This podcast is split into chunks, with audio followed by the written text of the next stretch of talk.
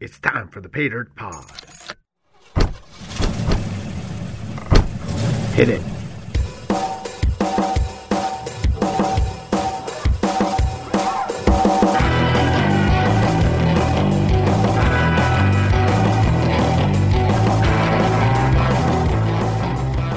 今回の不思議な言葉福音軍人援護法スリーピラグーンミセピラカスとザ・デュークスはい、こんにちは。こんにち洋楽はポッ。トへようこそ。ようこそ。そ。マサです。あやのです。今日も始まりましたね。始まりましたね。はい張り切ってやってまいりましょう。はい。今日のテーマは、今日はですね、またちょっとこれが面白いテーマなんですよね。はい。何かと言いますと、うんローライダーズ。ローライダーズ。うん。聞いたことあります私がイメージするのは、E.T. とかで、あうの、ん子供がうん乗ってるチャリンコ、 あの、ハンドルがすごい高い位置についてるチャリンコロ。ーローのライで、ダあーでの、すよねシートがすごいあ低い、ああ、そうはい子供向けな子供向けの 自っ転車。ていう感でじかなあ。でも今割とそのスタイリッシュな人たちなんかあそうで原すね宿の裏あたりにいる人たちも乗ってるようなイメージはありますけど、うん、ハーレーみたいな感じですかあね。そうですねそうですねそういうイメージですイよね。メージです、はいうん何なんですか実際うん、僕は全く知らなかったんですけど、は いまあ、あの、低い車ですよね。まさにその名前の通りうでん、あの、ほら、車体がもう地面ギリギリにはいつくよはういなは車あるいじゃないですか、ファッションとかで。はいはいよく映画でもね、あの後ほどまた詳しく話しますけど、はいそういった、あの、車うんのことをローライダ改造車ですー。かまあ、そんな感じですかね。うんうん、ただ実はこのテーマって結構深くて、そうなんでうすよーねん、なぜそこにたどり着いたかとか、実はそれを取り囲む、まあ、背環景境とかも、ね、やっぱりそこがカリフォルニアにあのこう関連してるのかな、うん深く根付いてるのかなっていうのもあるので、うんまあ、それをご紹介そうでしすていねきたい、とローライダーズとその周りっていうか環境、いきさつみたいうんなそうですねものも含めてね、はいお話できれできればなと思ってます。はいはい。じゃあ、そもそも、あの、どうして、まあ、このムーブメントというか、まうんあ、うんブームが起こったかっていうと、うん。まあ、ハリウッドのエピソードでもちょっと触れてたんですけども、ええまあ、1910年くらいに、はい。割と映画産業がどんどんと、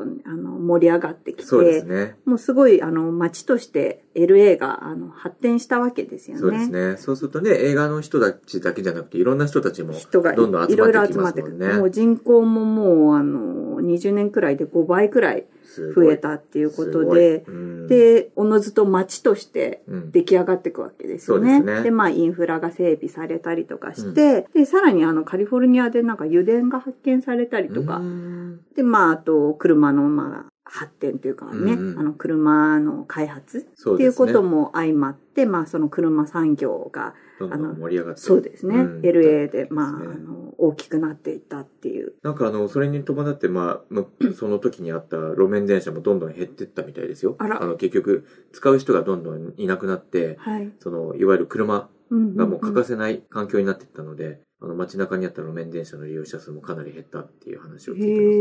てます、え、結構そのマサさんも実際住んでうて。ん、もう車ないと LA は生きていけないですね変なうん話自分の住んでる周りよりもうんその、 周りのこと全然知らない。そ の歩ける範囲のところを知らないで、はい本当に近くにスーパーに行くにも車。ええだから歩いていかないんですか行かない。 車で出ないと何もできないっていう環境っていうかもうそういう生活になってましたね。え、駐車場のなんか事情とかどうなってるんですか駐車場もいろんなところに路駐できるんですか路中もあるし、もう普通にあのショッピングモールとかあったらもそううかそうかスーパーにもあるうっんてことですね。そう、だから本当にもう近くへにー買いに行くにもなんか車だったから本当に自分の近くをあるあんまりあえて歩いたことがないくらいでしたね。だからそれだけう、もう LA では車っていうね、生活に欠かせないツールの一つはい。ですよね。なんかさらに、あの、そのまあ発展に拍車をかけたのか、気候もあったっていう。そうですね。あの、特にカリフォルニアって本当にもう陽気な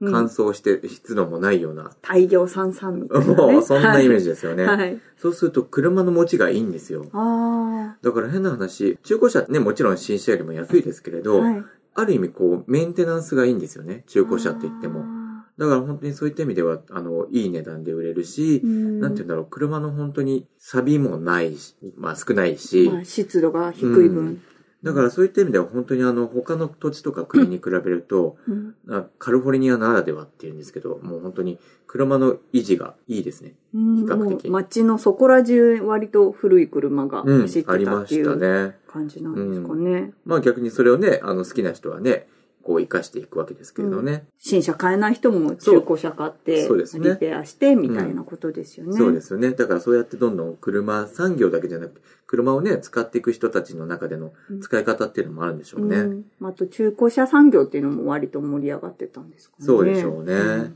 さらにまあ、あの、第二次世界大戦後そうですね。なると、割とたくさんのメキシカンアメリカンのあのうんうん若者たちが、まあ、機関兵として、あの戻っ戦てくる争からわけですよね戻ってくるんですようんね。うんで、まあ彼らってなんか GI ビルって呼ばれる、うんうんなんていうんですかね、日本人、日本語で言うと、福音軍人援護法っていうらしいんですけど、うんまあ、要はその、退役した人退役、そうですね、んん兵とか、まあ、機関兵を、が、うんまあ、あの、日常生活に馴染んでいけるように、御社じゃないですけど補助みたいなも感、じそう補助ですそかう、まさにそうですね。あの、大学に通うお金を、あのそのファンディングしてあげたりとか、うんうんうんまあ、あの、いろんな特権が与えられたっていうことなんですよへね。ーで、まあ、ということもあって、まあ、そのメキシカンアメリカの若者たちも割とお金は潤沢にあった。うんさらにまあね、安く買える中古車ですからね。そうですねうんうん。便利ですもんね。そうですね。みあの、若者たちこぞってその、中古車を買って、カスタムを始めるわけなんなるでほすどね。よね。まあ結局ね、あの、まあ全員ってわけじゃないけど、うん軍にいた人とかでね、その車の,、あの修理とかしてる人とかもね、いたらしいですから、はい。そういった意味では自分たちでどんどん修理して、使いやすくてね、カスタマイズできるんだったら、それはそれでいいですそようね。ですね。で、うんまあ、こういった経緯から、その、ローライダーと呼ばれる、まあ、そのカスタムムーブメントがおー起こっていくわけなんですけど、まあ、ちなみにその当時一番中古車として使われたのが、うんうん1930年製の、なんかセダン型のシボレーだったおそうですー、なるほどね。うんなんか見ましたわかりますシボレーとかなんかよくね、それこそ映画とかで、昔昔のね、あの、映画とかで出てくる、あゴッドファーザーとかね、うん、ギ古いギャング映画、はいはいはいギャングスタャンーグのル映画とかでもよく出てるみたいですけれど、まあそういったイメージの車ですよね。うんまあそういったものをね、使っていくことで自分たちのアイデンティティじゃないけれど、表現していくきっかけになっていくのかうんな。うん表現の延長、っていう感じですよね延長として、まあそういう手段があったんですかね。なるほど、なるほど。まあ、ということでん、そういう背景があったということですね。はいじゃあちょっと一回、えっ、と、間を挟んで、はいまた詳しい、今度違う角度から見た背景とかをご紹介していきたいと思ってます。はいはい Hey, that set's going out to everyone cruising the boulevard on this warm summer Southern California night. You heard Billy Stewart's Sitting in the Park, followed up by Cruising by Smokey Robinson. And the Floaters followed up singing their classic, Float On. We'll be right back with the weather right after this. Yeah, you can help me. Like,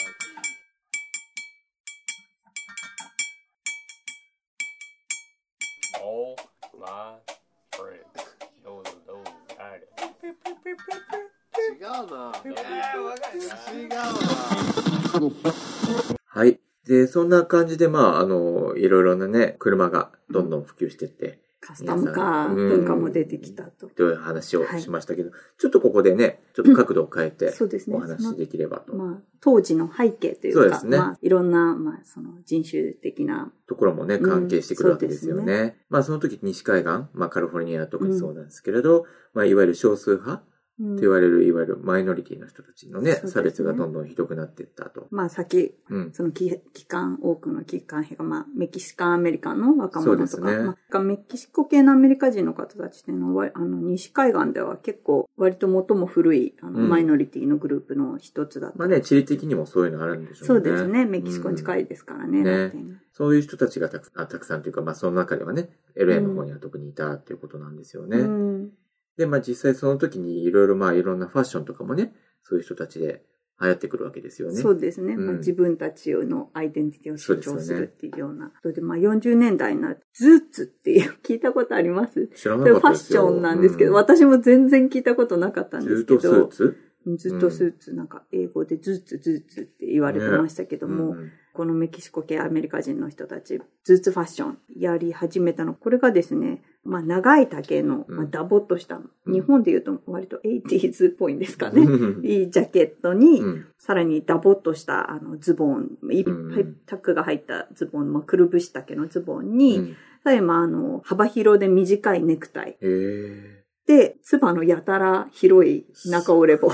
すごいですね。ね、まあ見たことありますかね、皆さん。きっと映画とかで見たことあるんじゃないかな。あるのかなどうなんだろう。うん、私はあんまりなかったんですけど、うん ちょっと気になる方はズーツね、ね、調べてもらあう。とね、私たちもインスタとかで、ちそょうっとでね、すねそうです紹介できればと思ってます。ぜなんか聞いたところによると、うん結構ジャズの人たちとかでも、うんこういったものを取り、ね、あの、このファッションとかを取り上げたり、そうみたいですね。なんか元々の発祥は、ジャズのキャブ・キャロウェイさんっていう人が、この人もね、初めの頃の第一人者のうね、ちの一こ人のみフたァいな。ッションの先駆者うっんて言われてるみたいですね、けでどね。も相当奇抜だったんじゃないかな、その時。うん、この確ファかッションに。なんか聞くだけでもすごいなと思うんですけど。そうですねん割と戦後で生地とかも少ない時代だったうんんうんうんで、うんこういうなんか生地をたくさん使って贅沢 贅みたいな、割とその権威から、まうあんうん警察だとその教師とか、 う んうん割と目をつけられやすいファッションだったみたいでいすけわゆどるね。不良みたいな感じで見られてたのかな。ね、今、うん今でもないかもしれないですけど、なんかパンクファッションとおか、ーなんかちょっと僕、ビーバップハイスクール、ちょあっーと意識しちゃったんですけど。確かに、あ丈短いです よね。あ、あそうでも丈長いのもあるか。うん両方あるんそれですでねボンタンでしたっけ確かに確かに。うん。そんな感じもしなくもないけれど。まあ、いわゆるそういった形でちょっと目をつけられるような存在になっちゃったって感じですよね。そうですねまあ、そんな時にいろいろ事件も起きてくるわけですよね。はい。で、まあ、あの、40年代の頃に、えっ、と、まあ、すごい衝撃的な、まあ、殺人事件がはい。あったりするんですけど、んその一つが、スリーピーラグーン殺人事件。で、メキシコ系のそのアメリカ人の若者である青年がね、うんあの、すごい殺されてしまった。リンチ事件みたいな形で殺されてしまったんですけど、おーまあその時、LA の警察とかはね、はい。もう全然根拠もない状態で、うんまあ、ろくに捜査も行わないで、その、ルーツファッションうんの人たちの、その、いわゆるメキシコ系アメリカ人うんの若者をどんどん逮捕していっちゃうわけですよね。やっぱりそのファッション目をつけられやすかったってうのがあそういわゆんでしょうねる不良じゃないけどねはいはい。うんプラスまあやっぱりそのマイノリティ人種差別的なこともあったのかもしれないかもですね。しれないですねうん。まあ、それ、ね、それを追うような形で、まあ、もう一つアクシデントというか事件があるんですよね。それが、まあ、ずっとスーツ、ライオットっていう、まあ、いわゆる暴動ですよね。うん暴動があったわけですけど、はいはいまあ、もともと、あの、LA の方でも海軍基地があって、そこにいた海兵とかが、うんまあ、いわゆるその、メキシコ系のアメリカ人はい。の若者と、まあ、対立してったわけですよね。うんそこで、まあ、ある事件が、まあ、小さな攻撃、一人が、こうまあ、狙われたとトリガか、ーのようなうん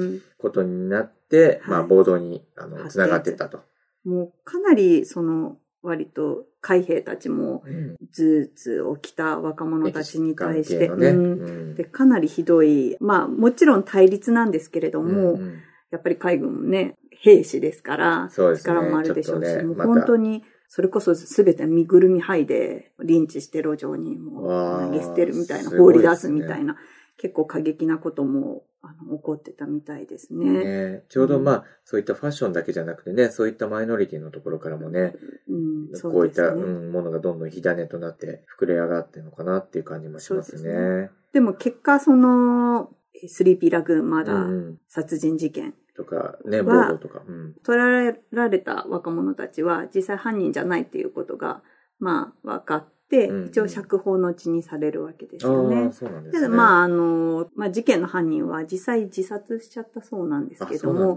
だ。でももう、あの、警察も深く調べないで、もうすべなて、るほあどね、の、その時はね。隠してお蔵入りにしちゃったそうです。す。そんな背景もあったんですね。はい。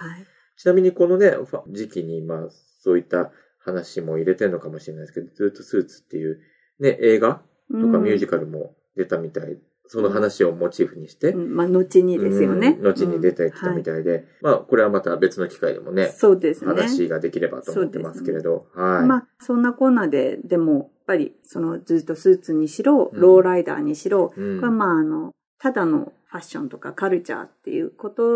ではなくではないて、ねいろんまなあ時代の背景があったってことですよねそうですね。自分たちその少数派のえー人たちが、まあ、自分たちの、まあ自己表現自己うん表現とか主張とか、自分たちのコミュニティの、まあ、権利の主張とか、まあ、そういうところから生まれたものだっていうことは、あの、皆さん記憶に留めていただきたいですね。そうですねはなんかい。いわゆる、こう、典型的なアメリカの家庭って、すごく裕福な感じで、はい。パパがね、こう仕事から帰ってきて、ママが綺麗な洋服着てね、そうなんそれかで、なぜか家なのにワンピース。そうなんかパールのネックレスみたいな。そんなイメージありますよね。で確かに子供たちが楽しく、こう、行儀よく、っていうね、笑って。ミートパイ取り分けるみたいな。そうそうそうはいそんなイメージあるけど、実はまだね、そんなこともあるわけではなく、 うんまあ、ティーンエイジャー、いわゆる思春期じゃないけれど、ん繊細なね、年齢の人たちが、まあ実際夜、まあ、チタあむれてたりとかね、親の言うこと聞かなかったりとか、自分独自のスラングを、ね会話してたりとかね話したりとか、まあ日本でもね、それまこあそそれあり似ますよねたようなやっぱりね、若者たちはあの思いもあるでしょうし。いわゆるまあ、ストリートギャングみたいな感じになっちゃってるね、うんそういったメキシコ系のアメリカ人とかもいたんだろうけれそうど、ですねまあ、。そういう人たちが集まって、まあ、いろんな趣味とかをね、共有してったわけですよね。うん、だまあ、そのうちの一つが、まあ、こういったカスタム化でもあったのかな、なんて思うんですけど。ソーシャルクララブって呼ばれるものです。初めてカスタムカーのカークラブっていうのがブ。うん。作られたのも、まあ LA でえ出来上がー。った。まあこういうまあ若者たちがうんで、も、いいことですよね。犯罪を犯すっていうよりは、まあ、こう自分たちの趣味に、まあ、そっちの方だったらね、うん、いいですよね。集まってって。で、この最初の初めてのカークラブうんうんで、デュークスっていうカークラはいブらしいんですけど、うんちなみにこのクラブ未だに存在してるそうですよ。まあ、じゃあ、そういった車を未だに作ってるんですね。ね、チームがあるんでしょうね。うんまあ、今でも見ますけどね、そういうカスタムカーは。アメリカの番組でもそういったなんか、なんていうんだろう、カスタムカーの、うん、あの、結構番組とかもあったりして、うんみんな結構興味持って見る人も多いですへね。ーイベントとかもあったり。まあ、そんな感じでね、はい。えっ、と、そういった背景もありながら、車の話が繋がっていくわけですそよね。うですね。で、うんまあ、ローライダーっていう車うんがうんどうやって今度出来上がってったか、そまうあ、で自己すね表現としてっていう理由は分かったわけですけれどそも。うですねはい、まあ、その頃、まあ、ローライダーっていうに限らず、うんまあ、LA って、もともとそのテレビ業界とかもね、はいはい。結構こう、なんていうんだろう、盛んにどんどんなってきた。うん、特にね、50年代とかなのかな、どんどん盛んになってきた頃で、うん、そうするとバットマンとか、うんね、いろいろなんかほら、カスタマイズカーじゃないけれど、はいはいはい。そういった特徴のある車が出てくるじゃないですか。うんそれこそエンジンが大きかったりとか、すごいスピードを出すとか、いはい大きな音でそうでまあ、50年代じゃないですけど、私のイメージだとあの、バックトゥーザフューチャーのデロリアンとかあもあ、ね、確かにね。結構。なんかちょっと特徴のあるカスタムカーとしてうんうん感じですよね、はいでもまあ、それがある反面、ローライダーっていうのは、まあちょっとそれとは違う感じですよね。確か車がに美すごい学が。まあ、そうそう両方ね、カスタムカーではあるんですけども。違うジャンルっていう感じかな。確かにそうですねこの中でもね。もう本当にあくまでも低く、うんそしてゆっくり走って。うんで、例えば週末とか決まった通りに、こう、女性を声かけてナンパするような感じ。もうゆっくりとまあ列をなして、そうそうそうそう自分たちの車を見せびらかす、おそう音楽流し音な楽がら、楽しんで目ね。立つ、いかに目立つかっていうそうよでうすなよね。ね。まあ逆にそれで渋滞を出し、あの、起こしちゃったりとかしそうて。ですね。なんか違反切符。あまりに遅く走るんで違反切符切られね、たりもなんしかてたイみたメーいでジすとけどね。違いますよね。早くじゃないんだ、みたいな。ねで、まあ、そういったことでどんどん流行っていくわけですよね。はいで、まあ、その中でもやっぱり低くするっていうことが、うんやっぱしポリシーの一つでもあって、はい。半端なく、こう、低くしていくわけですよね。うん。どうやって低くしていくんだろうと思ったらちょっと面白いんですけれど、はいはい。例えばトランクの中に、そのサンドバッグとか重りを入れて、すごいセメアントとか。ナログ、アナログな手法ですね そう、はいあと小さいタイヤつけたりとか、うん。ね、その他にもいろいろあるんですよね、なんかそう技です術的にねもね。。コイルもスプリングですよね。エンジンとメインフレームをつないでスプリングとかをもう切り離しちゃって、ボディから切り離して、もう、あ顔この、とん低く。低くしちゃって、まあ、一応衝撃を吸収するためになんかショックアブソーバーとかつけたりして、うんうんうんうんどんどん低くして。ね、ただ、あの、当時、法律で、車のその車体が、タイヤのリムよりも低くちゃいけないっていう法律があったそうなんですね。でも、ローライダーっていうのはやっぱり、いかに低くするか、もう地面すれ、すれすれまで低くするかっていうのがまあ売りだったので、まあ、彼らはまあ、割とその警察から、まあその法律違反で捕まってしまったりとか、まあ唯一ね、手立てがあるとすれば、車体をパッて上げられたらいいんですけどっていうところで出てくるのが、メキすシごいコ系アメリカ人のあ の、発明ってそういうかあ、のすごいアイディアですよね。ロン・アギーレさんっていうそのはいカスタムカええの、その、まあ、エンジニアというか、いるんですね。はい。その人は何をしたかっていうと、なんかあの、油圧システムを作り、入れることで、はい車を上下に動かすっていうね、アイデアを出したんですよね。そうですね。多分皆さん、ハイドロとかご存知の方もいうんうるん。かと思うんですけいど、いですあのよく、たまに車、あの、ポンポンポンポン、よね動きますよね、上下するが車が、そう ユニークな車でね、はいありますよね。で、ああいったものもなんかその時、軍がもともと飛行機用に使ってた。うん飛道行具機とのか羽の,、うんあのところに埋め付けてあったねのか、みあの飛行機がそパーのツ上下するうんうんうんためのあ油ったん圧でシすよスねテムだったみたいですね。うんそれがどんどん手に入、安く手に入っていったみたいで、うんまさにだからローライダーからしたら夢のようなそうですね。 グッズですよね。もう本当に時代背景もちょうどその戦後で、うんうんうんまあ、そういう軍事的なね、部品とかあ、もうあんまり需要がなくなってきて、タイミングもすごいあーなるほどね良かったんでしょうね。うんかなりあの安価に、もうハイドロパーツのセット、その油圧パーツのセット、1セット40ドルくらいであへーの買えたそうなんですよね。ここまで低くしたらね、まあロサンゼルスだといいけど、サンフランシスコにみたいに坂があるところなんてありえないですよね。まあそうですね。というところでも、このなんか、このハイドロの油圧システム は、うんローライダーたちにとっては夢の、なんで、システパームツうん、だったんでしょうね。まあ、その経警察に、何低さで捕まえられそうになれば、 ちょっと車体上げたりとか、まあ、坂尾正さんが言ったように上がれないそうであロれサば、ンゼルスだとね、あんまりないけそどうね。車体上げたりとか、まあね、好きにそうですね上下できて、しかももう本当地面スレスレまで、どんなにスレスレだ技術で低くすることもできるようになった。でもまあこの時代からどんどんね、それだけじゃなくて、本当にいろんなうんこう技術が取り入れられていくっていうか、そうですどねんどん悪化していくわけじゃないけれど、どんどん広がっていくわけですよそうですね。ね。まあ、いろんな各地から、いろんな、まあ、エンジンだけじゃなくてね、そうですよね。あの、板金屋さんとか、塗装屋さんとか、室内のインテリアとか、車内のインテリアそうかで、すね室内というよりもね、うんそういろんなものが集結していくわけですよね。スペシャリストがどんどん集まってきて、うんもともとね、自分たちでカスタムするとこから始まってますけど、そうですね。一つのローライダー。新しい芸術品みたいそなうもでんすかね。な。作り上うんげるチームみたいなね。ですねなんか出来上がっていくわけですよねうんコミュニティが出来上がっていくわけですね。すごいですね、んなんか想像つかないですよね。普通の車しか乗ってそうない、です私たちとかには。うんうん結構、コンテストとかもあるんですっけうん。えー結構あの、あと見せびらかすわけじゃないけど、はい。そういったあの、なんていショーうとの、かショーとかもあったりしますよね。うん、多分あのおそらくまあ皆さんが、ね、初めてローライダーって言われて目にするものは結構そういうジャンプしたりとか、うん。するよあうとなスピンしてうんうるんような感じとかね。ね、テレビとかで、まあうんミュージックビデオとか、まあ、実際街中で見かけた人もいるかもしれないですけどなんか日本でもかなり愛好者が。そうですね、うんなんか聞いたところによると、大阪や横浜、うんとかでもすごいらしいですね。前一回横浜でどっかで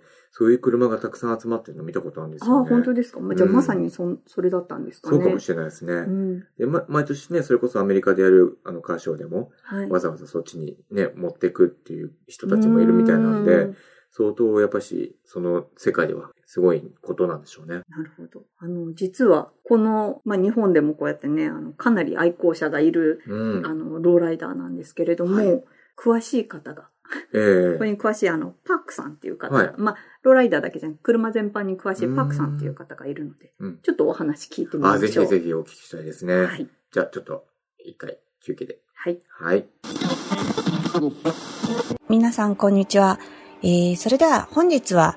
車のことに詳しいパークさんにお越しいただいたので、いろいろとお話を伺っていきたいと思います。それではまず一つ目の質問なんですが、日本におけるローライダーシーンっていうのは、一体どういったものなんでしょうかまあ、もちろん、ローライダーの文化は、えっと、長い歴史があって、えっと、南カリフォルニア、ロサンゼルスから始まった文化、メキシカンアメリカの人たちが作って、そこから、あの、世界中で、まあ、結構流行ってるの一つの文化、車の文化。で、アメリカ以外の国だと、やっぱり日本が一番レベル高いという、ただの趣味だけじゃない、本当に車を作って、自分のスタイルとかセンス入れて、すごくお金も時間使ってるし、音楽からファッションまで、もうみんなすごくそのライフスタイルで楽しんでるみたいなシーンですね。 え日本でローライダーシーンっていうのはどうやって始まったんでしょうか期限とかご存知であれば教えてください。えっと、30年前ぐらいの時、インターネットとかなかって、アメリカの映画とか、ヒップホップ音楽からも、日本人が、ローライダーのことを初めてしてて、その、その人たちも、もちろんその時、車の興味があって、わあ、これ、新しいな、なんかかっこいいよね。このスタイル日本で見たことないよね。まあ、とりあえず、面白いな、やってみよう、みたいな感じで、とでかいな、アメ車、えインパラとか、ベレーとか、インポートしてて、もちろんパーツもと入ってきて、そこから急に、あの、なんかブーブームになったんです。えー日本のカーオーナーさんがカスタムをするときに、何かアメリカとは違った日本特有の特徴のようなものは見られますかえっと、90年代の時、日本でローライダーの文化始まってきて、まあその時に日本人にとして新しい文化だったから、アメリカ人のローライダーの車とか、メキシコ人のローライダーの車見てて、ただの真似してるぐらいみたいな感じで作ってた。まあもちろん細かいところまでよく見てて、まあ勉強みたいな感じから始まったんだけど、ローライダーの文化の、えっと、重要なポイントが自分のスタイル、自分のセンス入れないとダメみたいな感じですね。えー日本人はそのことを分かってきて、もともと自分たちのなんか塗装のやり方とかエアブラシとか板金とかいろんなポイントをちょっと自分のスタイルで入れて、そこからもともとなんか日本のオリジナルの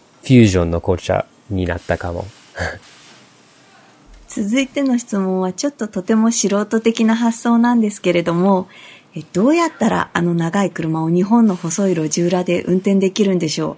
実際にあの細い路地も通れるんでしょうかバックとか曲がったりっていうのも可能なんですかもうアメリカより、うん、絶対に日本の道が狭いし、日本車よりアメ車でかくて、ボディが大きいな感じで、結構大変と思う。あの、東京の中でローライダー乗るのが気をつけないとぶつかって、なんか壁とかぶつかって、ダメだから車の大事なものだから、まあ、気をつけるしかないかもしれないです。カスタムカーに乗っていて何か警察とトラブルになったりするようなことはないんでしょうかちなみにパークさんはそういったご経験はありますかまあ、ローライダーの人のイメージが、なんか、えっと、まあ、ちょっと、まあ、危ない人じゃないな感じだ、じゃないけど、ちょっとタフな人がローライダー乗ってるから、まあ、警察が、多分そのことをしてるんだと思うんだけど、まあ、そんなに問題じゃないと思います。なんか結構みんな車乗るときに盛り上がるなんかハイハイドロールの、なんか車のジャンピングとか、ハイドロールのスイッチをつけて、車の動きが普通の道走るとか多分危ない、ま危ないんだけど、まあそんなに大きな問題じゃない、なんか警察が普通に捕まんないだと思います。うん。それでは今ここで私がパークさんにいくらでもお金を差し上げます。そしたらパークさんは、えー何年代のどの車を選びますかうん僕の、まあ、一番欲しいな車かなローライダーのスタンダードがインパラですね。あの、シェボシェボレのインパラ、昔の。で、64年のインパラがみんな、その車ベースで使って、あの、カスタムで作ってるな感じで、一番、ローライダーにとして一番有名な車だと思います。あの、64年。それは、まあもちろんかっこいいと思うんだけど、えっと、僕だったら、もうちょっと前のインパラ、同じあのモデルだけど、59年のインパラはもっと、なんか、ちょっと変な感じなさ、なんか宇宙船か、なんか、ちょっと UFO みたいな車 だから、なんかウィングとかあって、ティアドロップの形のテールもあって、すごく面白いベースだから、僕だったらその車使って改造したい。ペイントするとしたら色は何色でしょまあ、キャンディーペイントとか塗って、インテリアまで、までもメイクして、うん乗りたいです。 うんやっぱり車、まあ、ローライダーの車欲しいんだけど、日本だと高いよね。う本日はいろいろと楽しいお話をありがとうございました。パークさんでした。はい、えー、パークさんの話、ありがとうございましあた。りがとうございました。興味深いですね。ねえすご面白く、いうん、うん車って深いですね。ね。ねえうん、全然運転するだけであんまり考えなかったんですけど、確かに。ね、こういったいろんな文化とか、ね、カルチャー、本当に、うんま、芸術はい、はい。も含めてね、あるんですよ確かにね。まあ、それで、あの、先ほどもちょっとお話ししたね、いろんなところでも、まあ、うん日本も含めて、はい。あの、そういった車がね、今でも見られるって話ですけれど、うん実際、いろいろなね、ミュージックビデオそうですね。とかでもね、出てますよね。はい、はい。そうですね。まあ、ヒップホップで、まあ、有名なドクター・ドレとか、うんうん。スヌープ・ドギ・ドッグとか、アイスキュアーブイとか。スキューブとかね、いろんなところでもそういった車とかね、出てて、うんで、逆にあの、音楽だけじゃなくて、はい。映画とかでもね、出てるんですよね。皆さんトレーニングデーってご存知かなデンゼル・ワシントンが出た。ああと、イーサン・ホークの、うん。私見たことないんですけど。それにもね、出てるんですよね。うんそういった車が。やっぱり、なんて言うんだろう、そういう文化をちょっはとい強調してるとはいい、うか、はい。ね、マイノリティとかのね、とあの話も出てきたりするんで、そういったところもやっぱしあるのかなうんで、ちょっと気になるのが、今回、ちょうどいいタイミングで、ローライダーズっていう映画がね、おーあの、公開になるんですけれど、あの、そちらの方のトレーラーもさっき見たんですけれど、うんやっぱしまさに、このテーマ、そうですね。うん、が結構盛りま、あの、うん盛りだくさんなはい。映画ですよね。これを見れば、まあ、ローライダーズとは何ぞやってわかるよううんな。ですね。あとちょっとカルチャーとかも今風ですけどそね。うですね分かったりしますよね、うんうんちょっと僕も本編見てみたいなと思って楽しみにしてるんですけれど。あとなんか、女性にはまあ、可愛いところで言うと、あの、カーズディズニーあはのいカーズもうなんか、あの、メインではないんですけど、まあ、サブキャラクターであの、ローライダーのうん車が出てくるみあーかわたいいでそすう。ね。かわいい感じの。うかんかわわいいそうじそゃうなくてかわいい感じですよね。うん、見やすいと思うんで。ですよね、うん。あとはブレイキングバットっていあうーテレビドラマあるんですそかね。うですね。そちらでも結構。割と一一世を不備したっていうか、流行ったみたいですへーね、最近。うん。えー、あ、ちょっとそれも見ないといけない。そうですね。あと音楽で言うと、ウォーさん ?W-A-R。ウォーは戦争 ではすね。ウォーは、うん、はい。あの、曲もあるんですよね。で、これね、はいあの、一回聞くとね、みんな絶対どっかでこのフレーズ、あのフレーズっていうか、はいこの曲を聴いたことあるなっていう曲なんですよ。な名前がまさに、えっ、と、ローライダーっていう曲なんですけれど、はいはい1975年の曲なんですけれど、はいはいこれみ皆さん一回ちょっと YouTube で聴いてください。絶対どっかで聴いたことある。本当で すかでもさっき私まださんに聞かせてもらったけど。それは綾野さんだけが知らないんですよ。はい。綾野さん。うんちょっと私がなんかその時代に世界から確認されてたのかな。いや、今でも聞いたことあると思うん で、ぜひ、えー皆さん YouTube でちょっと今、うん、調べてみてください。でもよく使われるっていうんで、これからちょっと注意してそうきでます。 すね。うん、この曲絶対聞いたことある。未だに言ってますけど。ど。はい。 ということで、うんまあ、あの、本当いろいろなところでね、あの、うんロールライダーって実は、こう、出てるんですよね。そうですね。ん愛好家も本当に世界中に多くって、まあもちろんね、発祥はあの、このカリフォルニアから生まれてきたわけですけれども、うんうんあの今では日本でもね、目にするチャンスも多いと思うんで、ねそそううやってファンがねいるってことです私もも渋谷で実際 その、そのローライダーの行列ができてある愛好の家たちの、はい、パレードねかうん、運うん転して。見たことありますけどね。ねえうん面白いですね。そう考えるとね。ね。ちょっとこれから注目して見てみたいなと思う。はい。ということで、うんえーえーと、いろいろな文化と、その背景、うんとかを混ぜて、うんローライダーズの紹介をしてきたわけですけれど、なんかこれってまさにカリフォルニアそうでですすよね。ね。まあ、単なる、まあ、先ほども言って繰り返しになっちゃいますけど、このローライダーって、まあ、単なるその趣味とかうん。ではなくて、こういった、まあ、そのマイノリティの人たちの自己表現の場とか、うん、そうそういう背景、なんかそのカリフォルニアスピリッツじゃないですけど、ですね。そのマイノリティであっても、まあ、いろんな、まあ、責められたりとかうん、攻撃されたりしても、めげずに自分を表現していく、まあそうですね新しいものを生み出していく。さっきのね、ずっとファッションもそうですけどね、うんそのうちの一つとそういでうすこねとで、で、それがまあ今でも違う、違う形って言ったら変ですけれど、まあ一つのアートみたいなそう形でですね、ね。メジャーシーンに。うん、表現されてるっていうのはやっぱしは面白い、あの、興味深い意味で面白い、あのそうですね。ストーリーですね。ということで、いかがでした綾野さん。ちょっと私たち結構馴染みのないところもあったと思うんですけど。 そうですねんあんまり今までそのルーツとか、うん実際この車自体は見たことありましたけど、うん深く考えたことはなくて、うんまあそういう日本で言うとなんかそういうロカビリー好きな人とかうがんそうですねやってるのか同な、じくみたいなイメージでこういったなんかその文化的背景とかうんがあったんだなっていうことと、また、あ、これがカリフォルニア発なんだっていうことにも、ね、結うんす構ごい奥深いですよね。そうですね、面白かったです。感銘を受けたエピソードでしたね。うん本当ただの、なんて言うんだろう、趣味っていうのを超えて、うん本当に自己表現っていうか、はい。そういうのをすごく感じた感じですね。結構今回うんのテテーマっていうのはね。そうですね。うん今回のエピソードでね、ぜひ、あの、ご意見やコメントとか、うんまた、あの、他のエピソードとかでもね、意見とか、あの、ぜひ、こういうのがあればとか、あ、こういうことあったよっていうのがあれば、うんぜひぜひメールで、はあい。の、ご意見とか感想を聞かせていただければと思ってます。はい。メールアドレスは